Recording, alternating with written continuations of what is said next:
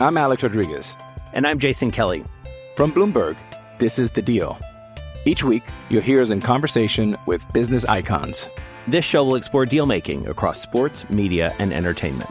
That is a harsh lesson in business. Sports is not And, uh, as simple you know, I- as bringing a bunch of big names together. I didn't want to do another stomp you out speech. It opened up so many more doors. The show is called The Deal. Listen to The Deal. Listen to The Deal on Spotify. Okay, we're all in take five. Hook 'em up with E and Rod B. Brought to you by Bud Light on the Horn.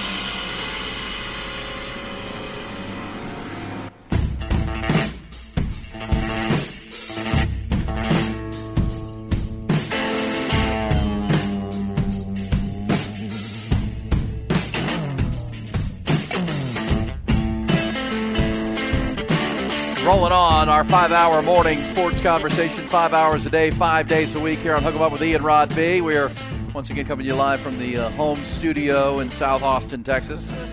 Onion Creek Studios, Rod. Yes, sir. With the renovations and work still happening. I was up at the uh, building over the weekend. Looking good. We're Looking getting there. good? We're getting there. We'll get back in the house and uh, right. get our cameras back and all those things. But uh, hope you had a great weekend. It was a uh, full full weekend to say the least with uh, Jam packed. good, bad, and ugly. Hoops tonight. Basketball tonight with the uh, Longhorn basketball team playing that exhibition game against St. Ed's. That'll be cool. My and uh, Rodney Terry's alma mater. Getting a little shine there. Coach Andre Cook does a good job of that program. That'll be fun tonight to see that at the Moody Center. It's free. Have to pay to park or park, whatever. You gonna go But- see your alma mater? No. Oh, come on, man. Oh, we've got to new record a new edition. Not have to. We look forward to recording a new edition of the Eyes on Texas multicast. Mike Craven and myself recapping Texas and Oh, BYU, yeah, it's be a big and already starting to look forward to Texas and Kansas State. Also, we'll be watching Game Three of the World Series, Monday Night Football. See if these uh, Detroit Lions can get up off the deck after their loss last week, Rod, to the Baltimore Ravens, where they got flattened. That's another by- team that I don't know if they have one of those uh, inexplicable losses, those unexplainable Detroit? losses. They don't have one. No. They're doing pretty good on that. Yeah. Uh, Well, they then they they tonight would be the loss, right? They play the Raiders. They need to win that game if they're Yeah, they- truly truly one of the tire Yeah. top teams in the uh, NFC. They'll beat the Raiders tonight Oh, they will. on Monday Night They'll Football. bludgeon the Raiders. You would think after the way they play because they just played. Got smoked by the Ravens last sun, last Sunday. Uh, Ravens are now six and two after their win in Arizona yesterday. So yeah, there's four six and two teams in the NFC. There's one team at seven and one, and that's the Eagles. And to, the trade deadline in the NFL is tomorrow. It's a busy little stretch here with all the with the uh, World Series. Um, you know, BCS. I mean BCS. Gosh, Lee, college football playoff rankings will come out tomorrow night for the first time, so that'll give us a lot to talk about. But you know, Rod, it's looking more and more like. Um, you know, the trade deadline could be very active because if you're just tuning be. in, looks like Kirk Cousins went the way of Aaron Rodgers and blew out his Achilles yesterday. And um, you know, if we went from maybe talking about the the Vikings have been an interesting storyline this year. They went four zero and four to start, and now they've won four in a row. Yeah, I agree with that. And they were zero and four. We're talking about they should trade Kirk Cousins. Well, they didn't because Jordan Je- I mean, Ju- Justin Jefferson got hurt. And you're like they should trade the guy. Well, they didn't. And now here they are at four and four, and he's out for the rest of the year most likely. So you wonder if the Vikings are thinking about trading for a quarterback. They could, yeah. and right now, I don't know if the, you. I don't know if you could get a good quarterback because unless you get it from a team that's already tanking and it's already decided that because man, there's so many injuries at the quarterback position now. I know. You got like ten teams already. Matt playing. Stafford left the game Yeah. yesterday with the Yeah. thumb for the Rams. Like, you need everybody needs their Yeah, quarterbacks. anybody that's in contention is not trading a good backup quarterback. No way. I mean, I mean, the Cowboys bludgeoned the Rams so much yesterday. They got Cooper Rush in the game for most of the fourth quarter uh, to play for them yesterday. The, the Longhorns did not get Arch Manning in the game, and we'll hear Sark talking about that coming somebody up. don't hit up the Cowboys for a Trey Lance. Yeah, well, we'll see. We'll see. We'll watch overpay this. for a Trey Lance. So, but you're right. I Well, mean, somebody should call Vikings coach should call Colt McCoy for crying out loud. Colt McCoy is definitely getting Call calls. my guy Colt. He's getting calls. I Well, that's a team's got a lot of weapons, and they're going to get Justin Jefferson back. T.J. Hockenson's playing great. Jordan Addison's playing great. Uh, Kevin O'Connell's a, an offensive coach. The other trade that you can almost guarantee is going to happen. A couple others. I, I think Kansas City, after what we saw yesterday with drop balls and saying that forever. again Patrick Mahomes getting hosed, they need a receiver in a bad way. I don't know who's going to be available, but uh, that's one. And the Washington Commanders are going to trade either Chase Young or Montez Sweat. One of those guys getting traded I agree with that. uh, because they're both free agents when the season's up, and the Washington team knows they can't sign both of them. Uh, Josh Smith is the new owner with the Magic Johnson Group.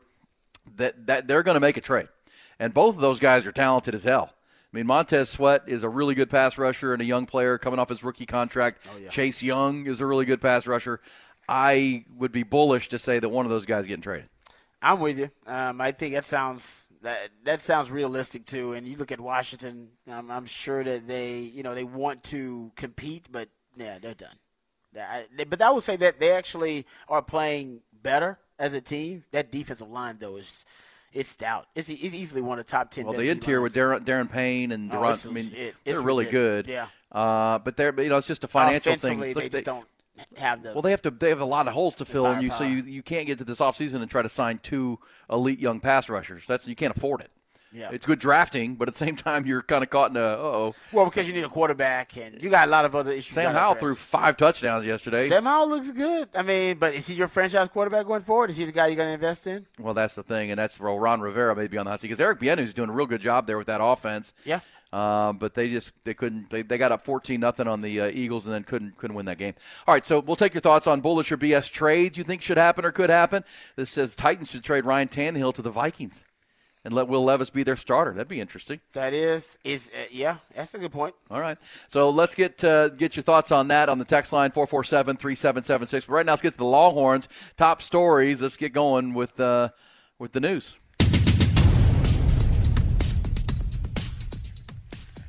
Top Gun Rentals and Lawn Equipment bring you the top stories. And yeah, coming off that 35 to 6 win over BYU Saturday, Longhorns move up a stop spot to number 6 in the latest USA Today coaches poll. Remain at 7 in this week's AP Top 25. Redshirt freshman Maalik Murphy started in place of the injured starter Quinn Ewers and turned the ball over a couple times early, but really settled down, was solid. Finished with 170 passing yards through a pair of touchdown passes to A.D. Mitchell. Jonathan Brooks was again very productive, 139 yards from scrimmage and scored a touchdown, while the Texas defense held BYU to a pair of field goals and had a punt return for a touchdown from Xavier Worthy on the special team. So, all in all, a win that uh, head coach Steve Sarkisian pleased with, uh, sitting at seven and one. another really versatile team win. You know, I'm, I'm just continuing to be proud of these guys that, that different aspects of the game show up. We felt really good about the punt return unit that we would get an opportunity, and sure enough, right off the bat, um, we get the big punt return from Xavier uh, right up the middle for an explosive play that way. Uh, and I thought offensively, you know, for Maalik making his first career start, I was really proud of him. Um, you know, I we had opportunities there for the game to to go in a in a little better direction, a little smoother direction, um, and, and naturally we just didn't finish those drives in the red area, and so. And we've got to we got to continue to dig deep into that, into things that we do well, uh, and how do we emphasize that to to score more points when we have opportunities to. Along with 35 points, only two of five in the red zone. Once again, it is their Achilles heel. The Longhorns, the highest ranked Big 12 team in the poll, following Oklahoma's loss to Kansas on Saturday. Only other ranked team in the conference is K State. And of course, the Wildcats will be the Longhorns' opponent on Saturday. That game has been announced as an 11 a.m. kickoff. Longhorns open as a five-point favorite. Both teams four and one. Uh, if you're not paying attention, there is currently a five-way tie atop the Big 12 conference at four and one, Head into the final month of the regular season. Longhorns and K-State is a part of that. NFL Cowboys came out of their bye week in an ultra impressive fashion. They demolished the Rams yesterday in Arlington, 43 to 20, dominant in all phases. Scored on defense. Special teams was outstanding. Uh, Dak Prescott razor sharp, 304 yards, four touchdowns, 158 of those yards, and two of the touchdowns went to CeeDee Lamb. Dallas still trails Philadelphia by a game in the East. Eagles top Washington 38-31 yesterday. Philly and Dallas will meet for the first of their two regular season meetings this Sunday in Philadelphia. Also yesterday, Houston Texans came out of their bye week in disappointing fashion. They lost on a late field goal at Carolina 15 13. Tonight, it is uh, game three of the World Series, shifting to the desert for games three, four, and five. Texas took game one, of course, in dramatic fashion on Friday night, but then Arizona bounced back with a win in game two. Max Scherzer for Texas tonight. Brandon Pfaadt for the Snakes. First pitch, 7:03. Clapper Clippers rolled the Spurs last night. 123 to 83 held Victor Wembanyama to 11 points. Winless Rockets now 0 3. They lose to Golden State down in Houston. And as we mentioned, college hoops at the Moody Center tonight. Texas basketball 18th ranked in the preseason polls. They will take on St. Edwards in an exhibition game.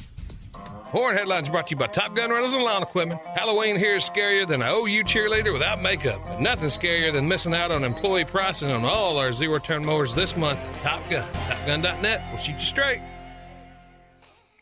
Still think it's really impressive for Texas with a backup quarterback uh, making his first start, very inexperienced. Uh, with uh, we talked about the red zone issues.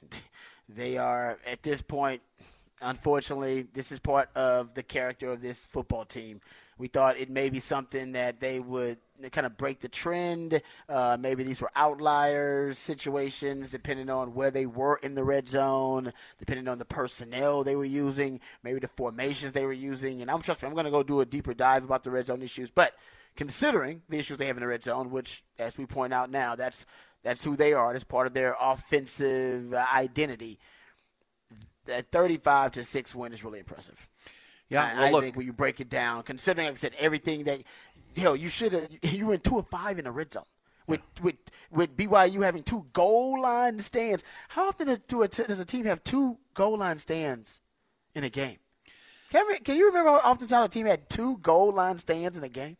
Well, and I don't think Jonathan Brooks got a carry in any of those or a touch. I mean, that's that's bothersome to me. But at the same time, you've talked about how you don't think he's a great red zone back. I'd like to Well, I don't know. I'm see that for myself. Well, no, I know, Yeah. I, I, I know why you're saying because it's it almost in my mind. Well, look, I mean, the, the Longhorns had 208 yards rushing from five different ball carriers. Okay, Mm-hmm. Sark's got a really talented running back room, and it's almost like in his mind he's kind of pigeonholed. Okay, this is my back for this, and this is my back for this, and Yeah. right now Jonathan Brooks just isn't in his mind as a goal line back. Try it. I mean, I'd like to see it. I mean, and, and they certainly miss Roschon Johnson. I'm uh, certainly Bijan Robinson, but Roschon. Johnson was such a good short yardage back uh, with his toughness, and he almost always got it. And I think he just learned to rely on that. Mm-hmm. Uh, but you know, one of the I mean, you can go through every play of that red zone.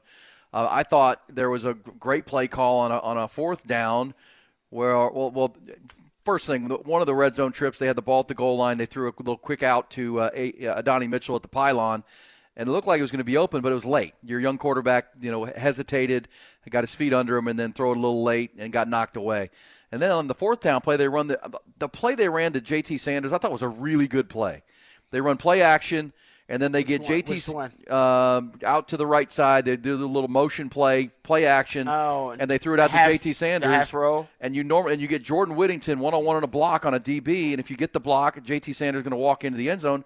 For one of the rare times, Jordan Whittington gets beat by the DB on the block. Not only does he beat the block, he gets under and somehow tackles big JT Sanders and, and knocks him down at the goal line. That's just a really good play by the BYU DB. It was a good play. I didn't hate the call. I mean, I thought, well, this is a smart call when you're getting one of your best players in space with one of your best blockers in front of him, and you know, kid made a play. Kid made a play. play. And uh, so, I mean, there's those right. As you go through every play, you're going to be like, well, that's that's not a good play call, Sark. Well, okay, but that's a good play call. They just made a play, or that's a good play call. You just didn't execute it. Like you know, the one where they ran left. I mean, you would think you should be able to get a yard behind Kelvin Banks and uh, Hayden Conner in the left side line. It got out. collapsed. Yep. It got collapsed. They just got beat physically, and it's like, all right, well, and you know, so each of them has its own thing. But you're right; it's part of what they are now. It's their DNA. They're not good in the red zone. So take your points, Sark. When you get to fourth down, just go ahead and kick it. Just go ahead and get Bert Auburn on the field, get your three points, and get the heck out of there. You might be right about that. Um, you know, it's you might got to take that L, charge that to the game. I think Sark should just it should be the feel of the game, but most of the time you're gonna need those points. And if you got a young quarterback in there, inexperienced quarterback, now may be the time where Sark starts to heed your advice. He's like, I got a young quarterback in there. Every time we're in the red zone now, we cannot come away with zero points. Yeah. We we just have to get points there. If we don't get it in if we can get a score touchdown, then I will have to concede and take that L. I am I'm willing to admit that's probably the best course of action going forward until you can s- solve your red zone issues. But right now, like I said, we're in going on week nine or whatever it Would you is. Week 120th? they're 120th in touchdown percentage in the red zone. Ouch. And yeah, it just doesn't look like right now Sark has any answer. Remember, this is he had the bye week. We knew the bye week he was working on. He said he was working on it. They were going to do a deep dive, analytical uh, kind of assessment of the red zone, and I think they improved on it versus U of H. Um, but now this is no doubt this is a serious regression. Well, you uh, had you had two stops, and you had you had two fourth down, you know, goal line stands, and then you had the fumble where Maalik Murphy. You were they were running that play where uh, Xavier Worthy was going to come in motion towards or- the quarterback, and then he, orbit return motion. So yeah, then he goes fakes like back the other way reverse. on the snap. You're running play action there, and then you're going to try to hit Xavier Worthy with a swing pass to the outside with a blocker in front of him. And obviously, BYU saw, you know, this is good film study by Kalani Sitake's team. They saw Texas under center. They saw Maalik Murphy under center. And uh, obviously they checked to a or, or they had a call, just a blitz. I mean, I it was a jailhouse yeah. blitz. Yep. I think the under center. Jailhouse blitz. Under center because Texas under center, they're only going short yardage because they're going quarterback sneak or something in that regard, or they're going flea flicker. Every time Texas goes under center, it's usually a flea flicker. Their double pass comes from under center. That orbit return uh, swing pass you just talked about against Oklahoma State, that was under center. When Texas wants to get funky, they go under center. And I just think they, that. BYU decide to go, you know what? We don't know what it's going to be, but we know if we go jailhouse blitz on it, it'll blow every damn thing up and cause enough chaos where it won't they won't be able to execute with precision. Yep. Well, and that was the ugly of a good, bad, and ugly win. The good, and there was plenty of it. Thirty-five to six, you beat a team, uh, you know, a conference team by twenty-nine on your home field. Uh, and when your backup quarterbacks in the game, the other phases of the team have to step up, right? And they did. The special did. teams was outstanding. Yep. Uh, Xavier Worthy didn't get touched on a punt return right up the gut. Um, you, you know, your defense forced three turnovers and didn't give up a touchdown. The running game, I mentioned, five different ball carriers, 208 yards on the ground on 35 carries. Jonathan Brooks led the way with 99 yards. Jaydon Blue had 46. Keilan Robinson had 23, and C.J. Baxter had 25. Um, so you like Savion Red had 15. So versatile running back room, and your quarterback only had to throw the ball 25 times, right? You, you ran it 35 and you threw it 25. Uh, that's that's a good win. But again, you're going to play a really good team this week. I mean, the, everything that BYU couldn't do offensively against you, this team can do, right? They can throw it with the quarterback, they can run it with the quarterback. They're faster, they're more athletic, and they're a team that's getting better as the year goes on, which is you know typical of a Chris Klieman team. But a lot to like for Texas. But then you know you're you're into November now. To make it a November to remember for me, Rod, you've got to embrace. Whether you hate it or not, you got to embrace what you are. You, you know what your team is now. Uh, great in the fourth quarter, uh, the, all year long. Great, and then again you you outscore BYU 14 zip in the fourth.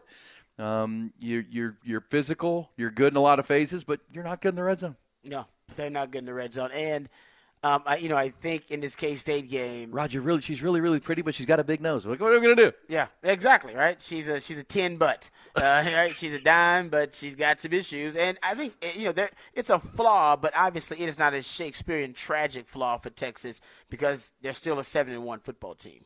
So it's still something they can overcome. Um, but when they play a, a marquee opponent, when they play a higher level opponent like they did against Oklahoma, that's when those issues are exacerbated. That's when they'll come back to haunt you. And this week, you're going to play a higher level opponent in K State. Um, and Texas lost that Oklahoma game because of, in my opinion, there were two factors, two main factors to why you lost that Oklahoma Texas Oklahoma game, um, and it was red zone offense and two minute defense. You were really bad in both of the, those categories versus Oklahoma, and that really cost you the game. And I think against K State, if I'm looking at factors that are probably cost Texas the game if they lose it, red zone offense, two minute defense, and that would to me that would be, and if they lose it, I hope they lose it in a different way because that would be truly tragic. Because then your flaw would be a Shakespearean tragic one because it's cost you two games. And you know Same it going thing. in. So And if you're you Sark, you have to coach. I mean, and you had a bye week to fix it, and you couldn't fix it. it's hard to coach around the two minute defense because you just never know how that's going to play out. But at the same time, you can work on it and you can try to get better at it. And, and they did play better defense this week, and they did. Um, but this was an offense that they felt like they could match up favorably with, and they did. Uh, K State will be a different animal, and this is about all you could ask for. You know, Brett Yormark in the Big Twelve. Brett Yormark was kind of, you know, down on you know down when the conference season began. You're like, man, this this conference isn't any good.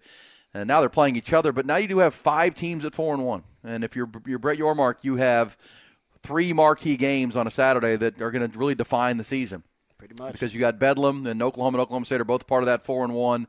Texas and K State, and then Iowa State plays Kansas in Ames, and all you know, four, five of those teams are four and one. Kansas is three and two, and uh, so you know this is this is what you want going into November. But Texas, if they can flex and win at home again, they put themselves into a really really good position. Because I think Oklahoma's going to have a hard time in Stillwater. I know they're 15 and three, as you said, in the Mike Gundy era against Crazy. the Cowboy or against the Sooners, but uh, it does look like they're the trending team that's going up. in Oklahoma, you know, watching Dillon Gabriel only throw the ball 12 times for the whole game until that two minute drill where he threw it seven more. Something's wrong with him. Something's not right. And then if you saw some of the passes he threw on that two minute drill, Rod, uh, I don't think he's healthy. Uh, I, don't, I don't know that. It just it doesn't look like the quarterback I saw in the Cotton Bowl. No, well, they don't like the same team, and some people would say the same thing about Texas. Actually, they would say they don't like the same team I watched versus Alabama. They haven't looked like that team all year. And I think that goes to preparation and game planning. Not saying that's a bad thing, but when there are big games like that, there's extra time used to prepare for those big games, uh, emotional highs that teams are on for those big games, um, and then the letdown after winning or losing that big game, too. So I think that's why Texas and Oklahoma, right now, you know, in, in a similar situation, hurt quarterbacks, right? Potentially. Or we don't know if Dillon was hurt, but I'm with you. I think all the evidence suggests that. And can they get back to that to that elite level of play that they exhibited in those big marquee games? Can Oklahoma can they replicate what they did against Texas again? Because they may have to to win the Big 12. Um, and can Texas get back to the point where they dominated Alabama in Tuscaloosa, and people like around the country said that looks like the best team in the country? Well, I think if they can beat K State this week as a you know, almost a touchdown favorite, then I think they're back into that conversation. Not best team in the country, but right where they want to be, uh, with two road trips to come to Ames and to uh, Fort Worth, and then of course wrap it up with Texas Tech. November is here, but uh, Rod, we'll tell you what today is. Today is a very uh, interesting day on the sports calendar. Tell you that coming back. Also, we'll go behind the burnt orange curtain, taking your good, your bad, and your ugly from the great weekend. What was good for you? What was bad? What was just downright ugly? Including this weather this morning. It is cold, and Don Miller is telling you that traffic ain't any good either. So let's get to it. We'll come right back. Hook 'em up with Ian Rod Aaron Hogan, Rod Babers, Hook 'em Up, 1019 AM 1260, The Horn. Johnny was a schoolboy when he heard his first Beatles song. Well, to this concert, Rod Babers, when I was in high school. Man, Bad old Company, school. baby. Bad Company. I was at the Woodlands Pavilion when I was a kid. Bad Company, and uh, I'm trying to remember who opened for them. It was a good show. Who'd you go to Uh, show with? Oh, just some group of my high school buddies. Okay. We loaded up my parents' conversion van and drove up to the Woodlands and uh, saw the Bad Bad Company open for. Gosh, I, God, you know who it was? It was the supergroup. Who? Somebody will tell me because uh, Ted Nugent joined a group with some Styx guys, and it was like a super group. I can't Okay. remember the name of it, but there was a good show uh, out at the I Woodlands. know that super groups is a thing. What was a thing? It was eighties. Was there were a lot of Like a big thing. I know. Yeah, I yeah. was, that, that, that, that's a thing again. Now nobody wants to be in a super group anymore. I guess. I don't know. Well, now they just form them. They, they find these five singers and they become. I'm Alex Rodriguez. And I'm Jason Kelly. From Bloomberg, this is The Deal. Each week, you'll hear us in conversation with business icons. This show will explore deal making across sports, media, and entertainment. That is a harsh lesson in business. Sports is not as um, simple as bringing a bunch of big names together. I didn't want to do another stomp you out speech. It opened up so many more doors. The show is called The Deal. Listen to The Deal. Listen to the deal on Spotify. you know, in sync or something. You know what I'm talking about? Yeah, yeah, yeah. Uh, hey, before. uh, I like when you're already established and they go, "Hey, man, let's get together." Like, yeah, Yeah. the Avengers of, of certain Yeah. musical genres. They like, let's get together and save the genre. It's like, okay, Yeah. it's like really cool. They don't do that anymore. I think I have a right? song from that. It's like an all, like an so I can all, it's that like an out. all-star team of, of musical artists. They should do that more often, man. All right. Like well, that. there you go. Super Send, rap. send they do it in hip hop sometimes. Like Jay Z and Kanye got together and made like an album. Send us your favorite super groups. You know, well, there have been Yeah. That was a good one. like you know you could argue when the Eagles added Joe Walsh, they became more of a super group because Joe Yeah. Walsh was in a and they wanted to be Yeah. more because Eagles were kind of seen as country and they Joe Walsh brought the rock and roll right and the crazy rock and roll guy Yeah. uh, and it added to their group. So you know, there's some super groups, but uh, so finish send us your favorite. Uh, also, uh, Rod, today is October the 30th. I know you know that because you have a calendar, but that is also you know that today is the Pro Sports Equinox. Oh, give me this. Yes. Give this to me. The Pro Sports Equinox What's is today. How many, how many sports are playing? Like, Yes, uh, all pro right sports now? in North America are playing today or tonight. NBA, Ooh, NHL, World nice. Series, Monday Night Football, 11 NBA games. That's sexy. Nine NHL games, the World Series Game 3, Monday Night Football. So, yes, the cupeth run, runneth over. The cup runneth over with The- uh, the sports gasm. sports equinox, Yeah. we call that. It's also the day before Halloween. And I will confirm to you before we go behind the burn orange curtain, right? I did go to a neighborhood Halloween party this weekend after our te- after the Texas game. Did you go dressed? Did you I did, and I told my wife we're not going out of our way here. I, Uh-oh. I, I tell my wife anything, but I, I say, look, I, I have a black cowboy hat. Let's do something that's easy because I got to work during the day. I got to Nice. do pregame with Rod. Then we're going to do the the in game watch along with uh, our friends at Inside Texas, and it's only in the neighborhood. So we went as Beth and uh, Rip from uh, Yellowstone. Nice. I like that. I put on a black Good shirt job. with a black Mhm. jacket that I had. She painted some black whiskers on I my face, I say, had a how did you beard, do the beard? beard and glasses That with a toothpick. How did you do the beard? Put The my boots important. on. Put my black boots on. It's good. It worked. It worked, and she did a great job because she did the makeup like it. She did Beth after she got beat up.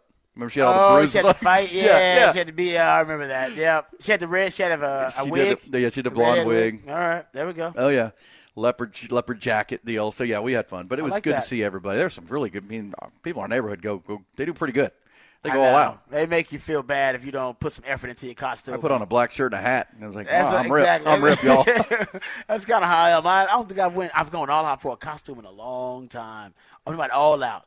Ty, wa- Ty was a penguin, and that was just because his friend had an extra penguin costume laying Yeah. around. Well, it, like it, that. it and worked, I wasn't making again, any plays in that penguin costume. I tell you that much. Oh, yeah, It was not not flattering. the It was not flattering. penguin. No. Oh, come on, man. What was the most flattering costume you saw? Were there any anything you see that was just like uh, like one of the ladies at the party I went to was dressed as like the the superhero Fire? I don't even know what that is. Oh, okay. Did a good job. I had, Nice. a, Did a I, good job. I had a run in with a Little Red Riding Hood. Ooh, and you were the big bad wolf. You could say that. Oh man, That was happy not, that Halloween was, that was not on the penguin costume night though. Happy Halloween, there you everybody! Oh yeah, you told us about your booty call. Okay, can we go behind the burnt orange curtain? It's uh, hook 'em up. Uh, a couple times a morning, we get the uh, the deep dive conversation about the Longhorn football team behind the BOC. And they were all asking themselves the same question What is behind that curtain? All right. Damn Um, Yankees, Rod. Damn Yankees. The band were the Damn Yankees. Oh man, you'll like this. Super How- group. Sorry, the- What is it called? The damn Yankees. Damn Yankees. Yeah, I know. We gotta have more super groups, man. I think that'd be a cool thing. Uh, we also thought it was a cool thing when, uh, how about this? When U of H started using the Love You Blue, Blue uniforms. Remember that their version of it? Yes. That everybody loved. Uh, apparently, the NFL don't like that. Oh, probably not. They protect their brands. Yeah, the NFL is sending. I think the NFL is just is a little uh, upset about that. So apparently, the NFL is telling them to uh, cease and desist with those unis. Throwing it out there. All right, Rod. To, to clear it up, Damn Yankees were a supergroup formed with the uh, the singer from Styx, uh, then the bassist singer from Night Ranger, Jack Blades, and Ted Nugent. Man, and that was the group that opened for him. Yeah, for the bad bad company for Bad Yeah. Company, which was a good concert back in the '80s when I was in high school. What was discouraging the super. Somebody also said together. super groups. Led Zeppelin was essentially a super group too. Did you know Led Zeppelin when Jimmy Page formed Led Zeppelin when we came out from being a session musician? Because because Jimmy Page uh, was in a was in a band and he, he kept getting sick on the road, and so he finally said, "I love playing guitar, so I'll just do a session musician." So he just play in studio. in studio. all the time. Okay. And then he finally was like, "No, I need to go back out on the road." And he formed Led Zeppelin. And he asked Eric Clapton to be in the band before, uh, when he was starting it. He almost had Jimmy Page and Led, and Eric Clapton. Wow. Clapton de- declined. Man, what could have been? But he, he, he, he, being a session musician, he learned all these these talented guys. Like, who's the best vocalist I know? Well, uh, let's get that. Let's get the best drummer. Let's get the best bass player, John Paul Jones. Uh, and yeah, so Led Zeppelin too, was a was a that. super super Okay. group. That's pretty cool. Traveling Wilburys another one. Remember when they all got together with Tom Petty and Bob Dylan and Roy Orbison? That's what I'm saying. Why guys? don't people do this more? I agree with you. in the modern day. It's like it was happening a lot back in the day, but I don't know. It, it, it, I'm sure there's a good reason for it. It's probably having to do with money. They're all too self-absorbed today, Rod. It's probably having to do with money. I'm sure there's a really uh, good reason. They do good like collaborations these days. They do collabos, but yeah, the super group when they actually stay together for a while, is different. Tour and everything. But even doing the collabos with albums, I think it's like a new thing in, in hip hop. They're doing more of, which I like. So at least you can consider that. But they don't stay together, but they do work together a lot. You're starting to see more of that. Anyway, uh, all right. So let's get to behind the burnt orange curtain here. Uh, Maalik Murphy. Let's talk about the quarterback and his performance. He was 16 of 25. He had two touchdowns, one interception. Did have the fumble uh, that he lost as well, um, and 170 yards. Uh, I described that anytime you're talking about young players, you know, they, essentially a lot of those young players in college are teenagers, um, but even young, inexperienced players at the NFL level, at the professional level, they usually have trouble developing a baseline of consistent performance. Um, so before they get that baseline, you see flashes, um, and unfortunately, you see flashes both good and bad. You have wow plays, and then you have what the plays. And I think pretty much for Maalik, we saw that, right? You saw the wild plays and the what the plays, and and when he gets more experience, it's hard to really predict when the light's going to go off, and they're going to develop that baseline of consistent performance. Sometimes it's a couple of starts. Sometimes it takes a whole season plus. I mean, for Quinn Ewers, it took uh, like a season plus to kind of get the, the starts and the recall um, and then the kind of comfort level within the offense. Maalik's not even close to that yet. Um, so my point is that's exactly what you got, right? You got the wow plays, you got them really up, uh, really high, and you got some really low plays.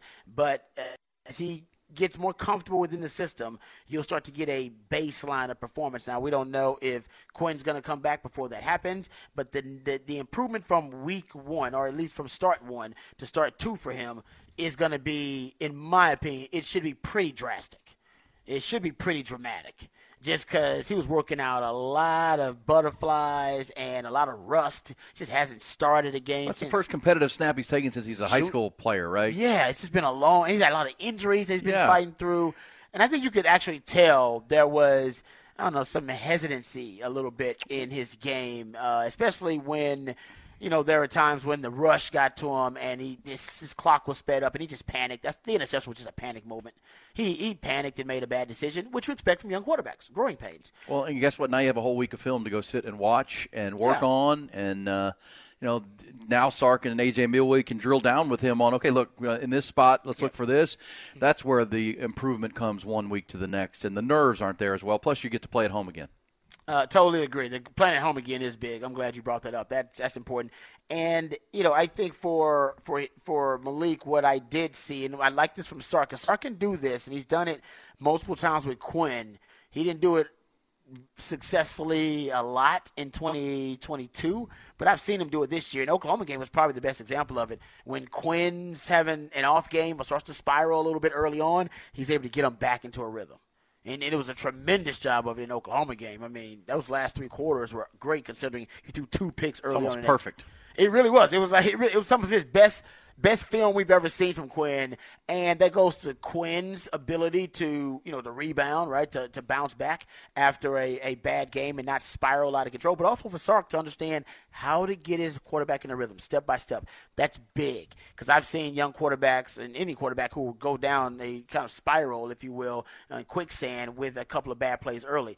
That didn't happen for for uh, for Maalik in this game. Even though you had some bad plays early, I thought Sark was able to get him back into a groove, get him back into a rhythm. And I don't know if it was back, just get him into a rhythm because I don't know if he was ever actually even there after those unfortunate plays. And shout out to my man Tommy Yarrish over at uh, Horns 24/7 points out that after the first interception, uh, the only interception, Maalik Murphy uh, finished the game 13 of 18. So 72% completion percentage, 136 yards, two touchdowns after the interception. I did have the fumble too, um, but honestly, I put the fumble a lot on Coach Steven. Uh, you know, I love me some Coach Sark, but Coach Steven sometimes he goes out there and he and he whispers in Coach Sark's ear and makes him make some uh, questionable calls and questionable decisions. To put your young quarterback under center like that in the red zone when Texas goes under center, what five percent or less percent of their snaps, probably th- between three to five percent of their snaps they go into center, maybe less.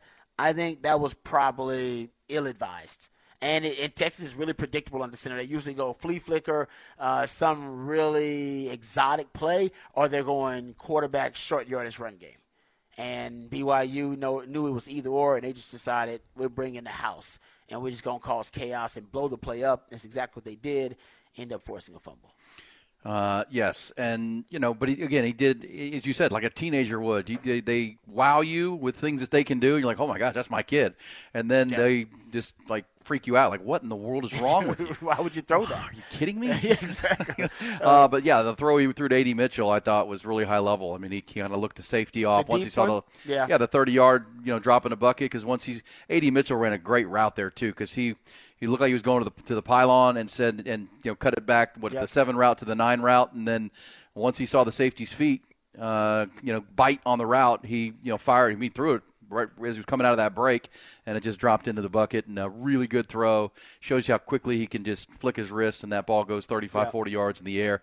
That was nice to see. So yeah there were some good throws some, some bad. And I agree with you that you can anticipate really good improvement week to week, getting ready for his second start because we assume he'll be starting this next week too. We'll get official word, or at least more word from Sark today I think at so. 11 o'clock. Yeah, I think he is going to end up starting uh, this game too versus K State, and it'll be interesting. You know, K State they run the dreaded three high, three down, and how Sark's going to approach it, especially now because I guarantee he's been.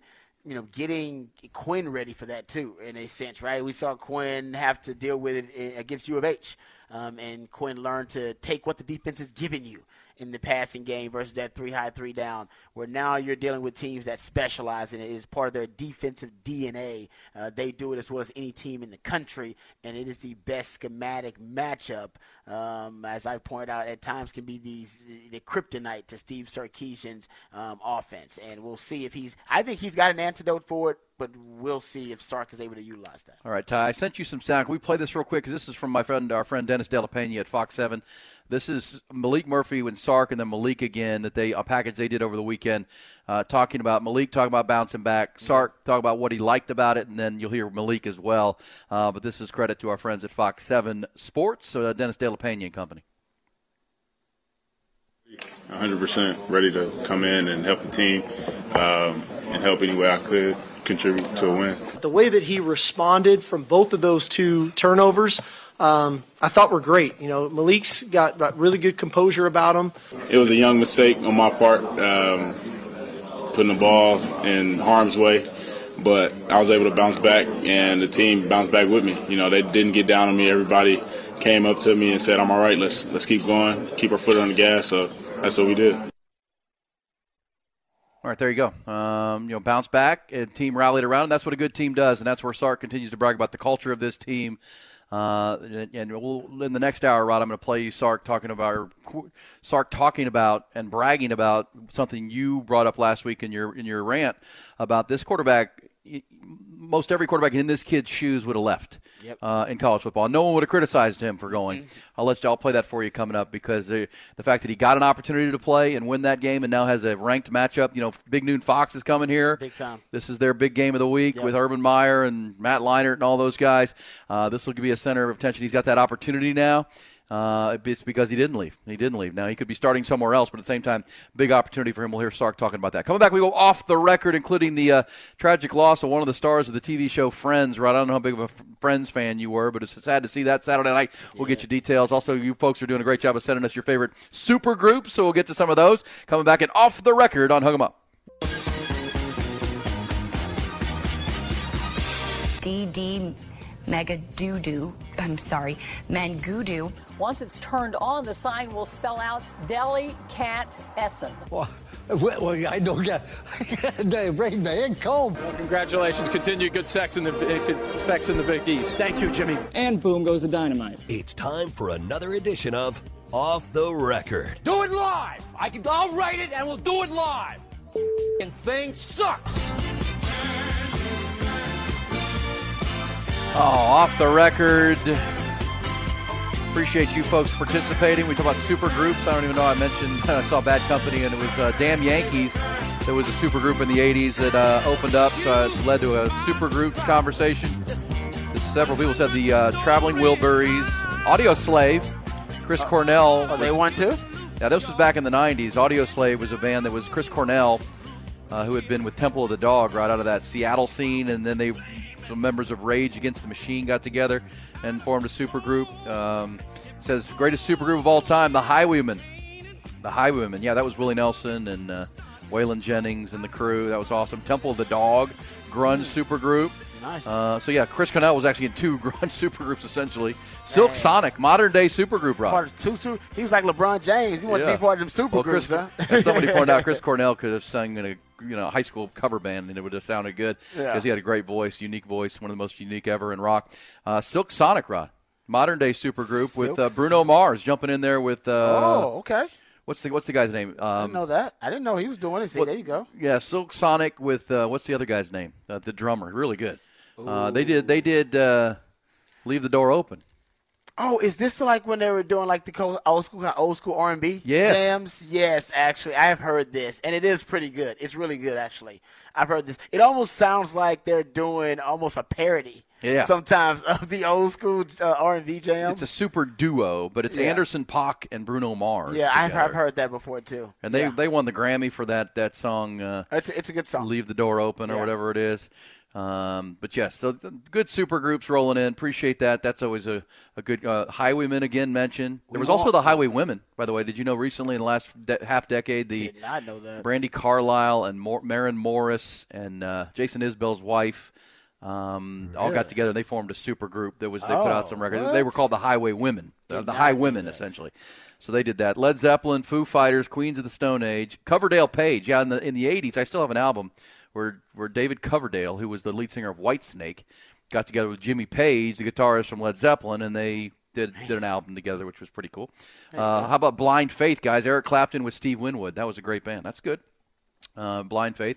And did you know one of my favorite al- all-time albums, one of the most underrated albums for rock and roll fans, is an album by Derek and the Dominos, which it's Eric Clapton with uh, Duane Allman from the Allman Brothers, and it's they did one album together, and then Duane, of course, was died. Uh, but it's some of the it's an amazing album, and the, the Eric Clapton wrote all the songs because he was heartbroken because he was in love with George Harrison's wife, and she was supposed to leave George Harrison to, for on. him, and she didn't. So Why she wrote not a screenplay about that? that sounds like it's a that's a riveting, re- riveting oh, tale, oh, man. oh. Come on now. Yeah, Geor- Eric Clapton was in it. Was hugely in love with the George Harrison's wife, and he thought he was going to leave her. She was going to leave him for her or whatever, and it didn't work out. So I he like wrote this that. amazing album. It's got Layla on it and all those great songs. Derek and the Dominos. All right, Rod, what are you having off the record? Uh, all right, uh, Ty, can you uh, tee up the uh, deal my situ of, and I don't know why it happened, of Flavor Flav singing the national anthem? Where? Did you guys see this? I thought it was a joke. I thought it was an AI or something, some weird artif- AI joke, but no, apparently he sung it at the Milwaukee Bucks basketball game. Yeah, that Flavor Flav. Flavor yeah, Flav, boy. And how did it go? Here it is. You tell me. And the singing of the Star Spangled Banner performed tonight by six time Grammy Award nominated rapper and artist Flavor Flav.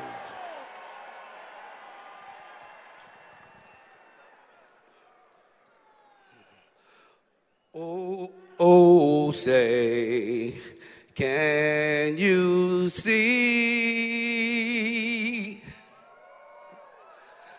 By the dawn's early light what so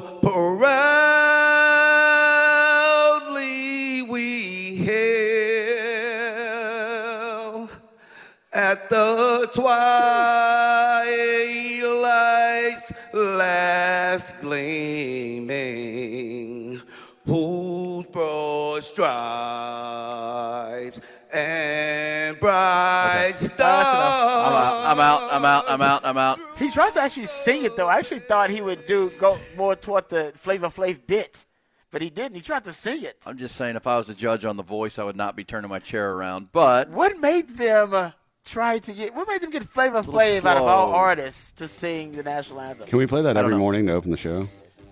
Please no. Please. hey, did you know this? Speaking of open, Oh. the now late Matthew Perry from Friends, who Yeah, died in what sad. appears to be a drowning incident in a hot tub. That's sad. One year ago, he released his memoir called "Friends, Lovers, and the Big Terrible Thing." Oh, this is when he's talking bad on Keanu Reeves. Well, no, the first line of the the first line of his memoir says, "I should be dead." Oh. And Oh. one year later, he's Because of his drug use. We don't know. I mean, it's a drowning, but that doesn't. Well, Has, has a healthy 54 year old man drowning in his own hot tub. He's referring. I'm talking about in the book. He's referring to his drug use. Yes. That's why Oh, he yeah. should be dead. Alcoholism. is, yes. Alcoholism. Uh, pills. He did a lot of stuff. Pills, drugs. a He was stuff, an alcoholic because you would see him on seasons of Friends where he's heavy, then he's real thin, then he's real heavy, then he's real thin. Yeah, he recently said he couldn't watch the episodes of Friends because he just all he thinks about is what drugs he was addicted to at the time. Yeah. So that's he said he can see is like cocaine here. well, and then they, they talked to all the whatever. members of the show. They all knew too. Yeah, they all it's could tell. Yeah. The guy showing up blitzed. And, they, and I'm sure they probably feel a little guilty now just because, I mean, you know, anytime somebody close to you has an issue like that, you wonder if you could have helped out a little bit more. Could have know. been there, boy. Yeah, that's sad. That's Uh, sad, man. Sad to see that. Yeah, Get help. If you need help, get help. Get help. We'll be Get back. We will help you all the way to 11 o'clock with our Monday edition, the good, the bad, and the ugly. More on Texas. We'll let you hear this uh, Sark bragging on his quarterback Maalik Murphy for sticking and staying with the program and why he did it. Coming back. Hook 'em up.